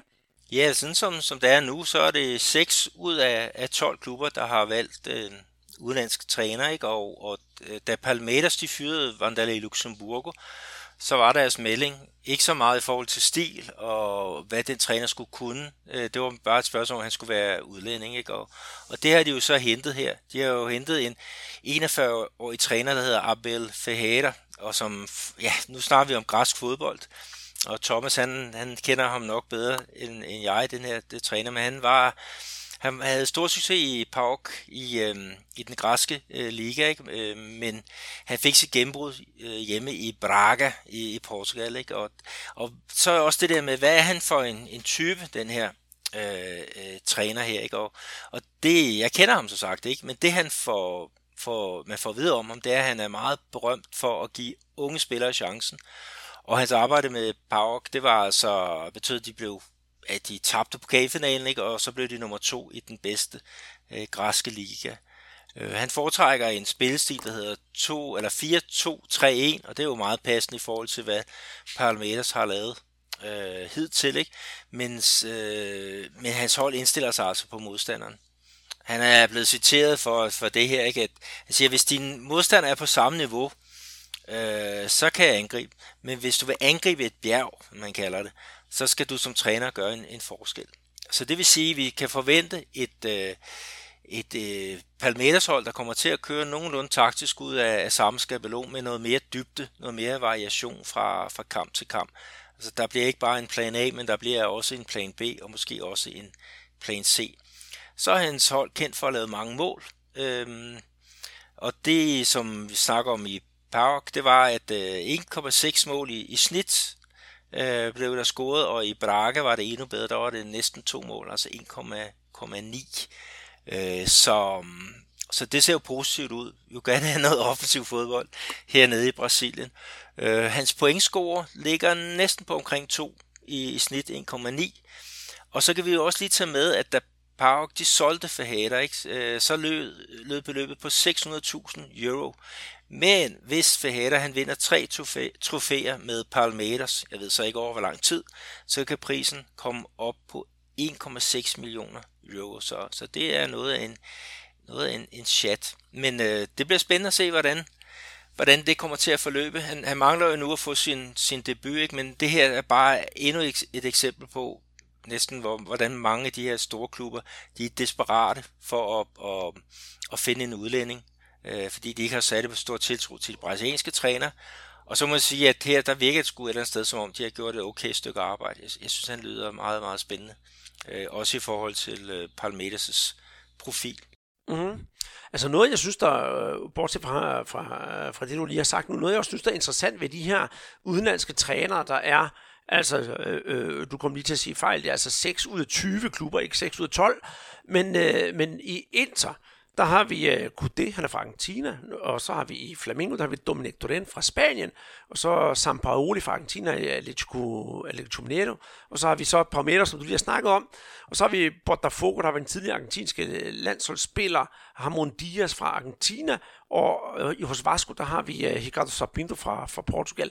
Det er lidt interessant at se, at alle trænerne er inden fra Sydamerika eller den iberiske halvø, så man holder sig sådan lidt til det, Øh, hvad kan vi kalde det, sydeuropæiske og sydamerikanske temperament. Man er jo ikke gået ind og hentet en tysker, eller en, øh, en englænder, eller en dansker for den sags skyld. For, for, for, for jeg tror simpelthen, at, øh, at den der øh, alt for europæiske spillestil, jeg ved godt, at der er nogen, der er ved at, at, at indføre, den indføre den i Brasilien, der, kom, der går nok nogle år endnu, før den, øh, den indfinder sig, fordi vi har de der klassiske brasilianske dyder, som, som man måske prøver at lave lidt om på, men man stadigvæk gerne vil, vil, vil holde ved. Og det, det er jo noget, vi kan lide, og nogle gange også kan sådan se sige, hvorfor gør de dog det? For eksempel nu kan vi jo snakke om det der med de brasilianske Bax, som laver deres, øh, deres Avenida Brasil. Men jeg synes, det er rigtig spændende, det arbejde, de her udenlandske trænere, trænere gør. Og det er ikke fordi, jeg synes, at de brasilianske trænere nødvendigvis er dårlige. Men problemet i Brasilien, det er, at man mange gange ikke har ture øh, lægge sig an på øh, nye unge trænere, som har nogle andre visioner end de der gamle, og så kører den der sædvanlige trænerroulette, og så kører Vanderlei Luxemburgo, det er et godt eksempel, han kører fra den ene klub til den anden klub, til den tredje klub, til den fjerde klub, og så ser vi bare det samme resultat fra gang til gang til gang, og det bliver sådan lidt øh, Øh, la-la. Så jeg hilser altså lidt de der udenlandske trænere velkomne, for det kunne godt være, at de kan også være med til at give inspiration til nogle af de der brasilianske trænere, så de ikke bare kører i samme, øh, samme rille som plade, der er gået i hak. Ja, jeg, jeg vil sige, jeg vil, ikke, jeg vil ikke tage det som en, en krise, at, øh, at 6 ud af, af 20 trænere i den brasilianske Serie A er, er udlænding. Altså jeg vil nærmere tage det som en krise, at der er, er så få brasilianske trænere, som, som øh, fungerer uden for, for landets grænser. Øh, det, det synes jeg er, er tankevækkende, øh, fordi at, at, som du snakker om, rouletten kører hernede, og øh, det, det er sgu svært at, at holde fast, altså komme med sine, sine idéer og, og køre på, og så få den, øh, den tid, øh, der skal til. Ikke? Men, men vi har godt nok også haft nogle, nogle udlandske trænere, som, som har, har, har hvad hedder det, klaret sig dårligt i, i Brasilien. Og Gareca, som er Argentins træner, han var i Palmeiras, og øh, det, det var under ham, at de i hvert fald øh, gjorde, ja, jeg ved ikke om de fik, de, de havde i hvert fald kursen mod øh, CB, og de rykkede også ud. Der, der var han fyret, inden de røg ned under, under stregen, ikke? og nu er han en, en dygtig træner for, øh, for, for Peru. Ikke? Øh, men, øh, der er også nogle portugisiske trænere, som, som er blevet nærmest sendt, sendt hjem med det, et, et fly efter, efter tre måneder. Så det er jo ikke altid, man, man rammer skiven. Man har ingen sikkerhed for, at de udenlandske træner øh, vil fungere. Men, men der, der øh, Thiago Nunes, som var i senest i, i Corinthians, som var i, øh, i Atletico Paranaense tidligere, ham har man en rigtig stor fidus til hernede. Øh, Fernando Diniz, som er i São Paulo, siger, at man er, er måske brasiliansk fodbolds øh, fremtid, men han viser bare nogle, hans hold viser meget ustabilitet. Øh, så hvis jeg skal pege på nogle, nogle træner i øjeblikket her i CA, som gør det fremragende, ikke, så er der selvfølgelig Odair Helman i Fluminense. Altså mirakel, hvad han har lavet med, med det mandskab. Øh, Rogerio Sene, ikke, som, som, som du også har nævnt rigtig mange gange ikke, i Fortaleza. Øh, naboklubben øh, Serra har jo Guto Ferreira, øh, som, som, hvor der også bliver leveret øh, rigtig godt ud fra, fra materiale. Ikke? Og, og så er der jo Kuka i, i Santos, som, som kom ind øh, kort tid efter den her coronapause, ikke? Og, og som har, ja, har løftet et, et Santos-hold, øh, også som, som havde nogle, nogle problemer. Men, men altså dem vi, vi snakker om, de der seks træner, ikke? Altså hvis jeg kigger på det nu og her, ikke? så er der i hvert fald fire af dem, som vi ikke kan bedømme øh, på, på nuværende. Eller tre er det faktisk. Det er ham i Palmeiras, øh, det er Ramon Diaz i Botafogo, som ikke har skrevet endnu, men, men det er bare en formalitet. Og så er der jo Vasco, øh, så øh, Pinto, som, som også mangler, ja, jeg tror han har haft to kampe. Så det er jo muligt at, at bedømme, om, om, øh, om de får succes. Men når vi kigger på top 3, Andreas, altså ikke kunne det fra Inter, ligger nummer 1, Torrent fra, med Flamengo, 2, og så Atletico Mineiro med San Paolo 3, ikke? Ja, det, det, det, det, giver, det, det giver et eller andet signal. Jeg kan godt forstå, at der er nogle brasilianske træner, der er nervøse. Men, men punkt 1, der er for få brasilianere, øh, som, som arbejder uden for øh, Brasiliens grænser. Det, der, der synes jeg virkelig, jeg finder det største øh, faresignal i forhold til kvaliteten hernede. Ja, så når der endelig kommer nogen, nogen ud, eller sådan, så, så, det er den, så er den gamle garde. Og så var jeg lige runde af det, du siger, at øh, der var nogle udenlandske trænere, der nærmest øh, tog samme fly hjem, som de ankom med. Så tror jeg godt, at jeg kan løfte sløret. Du tænker nok på Paulo Bento, som den portugisiske tidligere landsholdsspiller, som kom til, øh, til Cruzeiro og skulle øh, redde dem og havde virkelig store visioner. Han fik 17 kampe for klubben, og så var det altså en tur tilbage til, øh, til, til, til Portugal. Nu skal vi så til at snakke om uh, Copa Sudamericana, som jo er lillebror-turneringen til, til Copa Libertadores.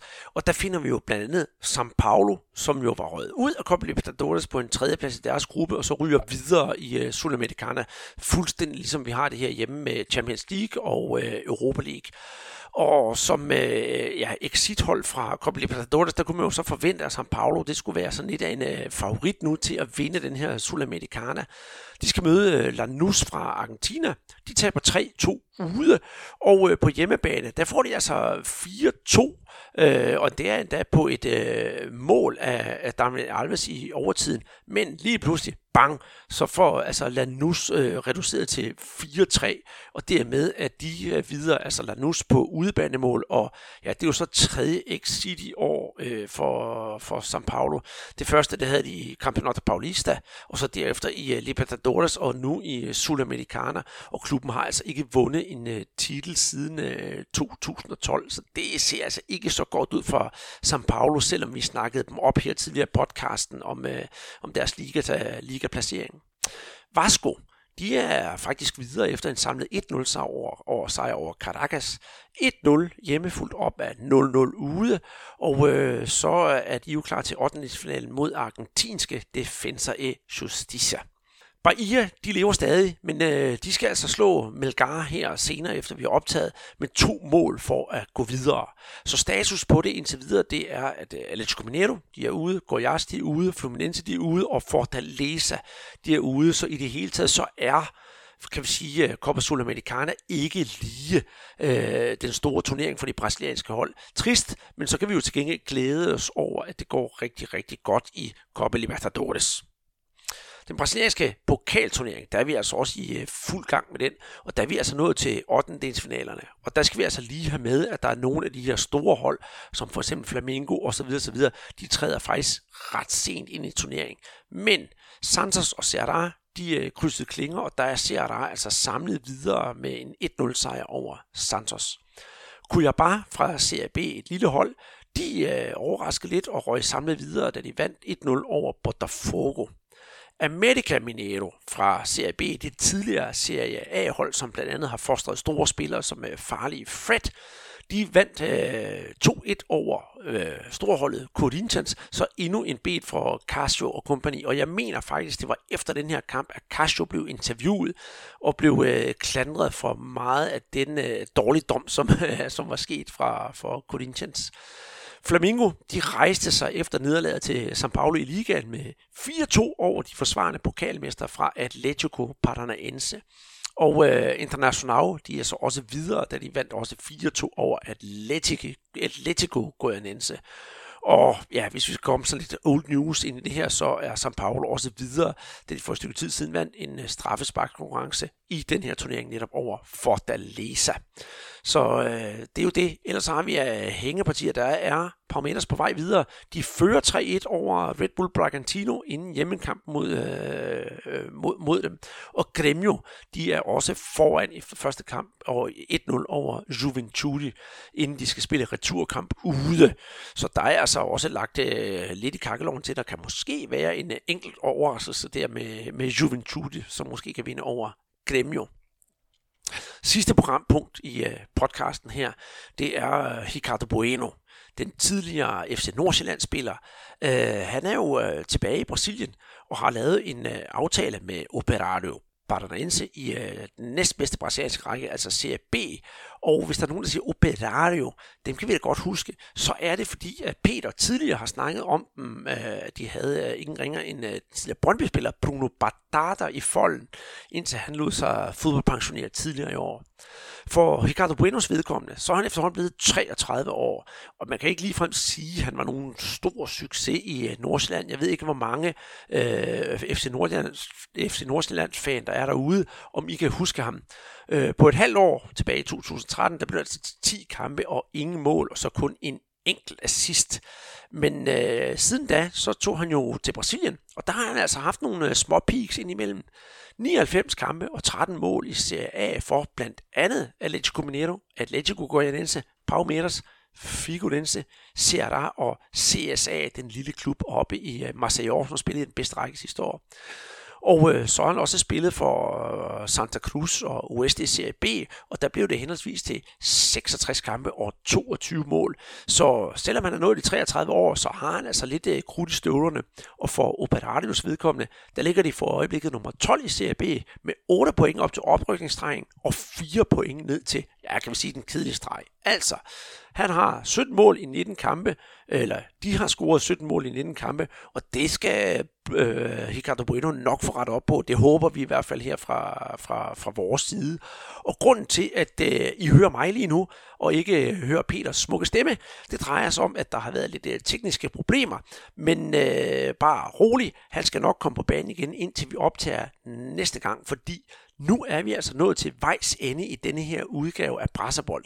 Husk at følge os inde på alle sociale medier, det er så altså Instagram, det er altså Twitter og øh, vores Facebook-side ikke mindst. Øh, der kan I komme med kommentarer og spørgsmål, så vi tager meget, meget gerne imod spørgsmål. Og jeg tror også, at hvis I bare skriver ind til Mediano, så vil de nok ekspedere spørgsmålene videre.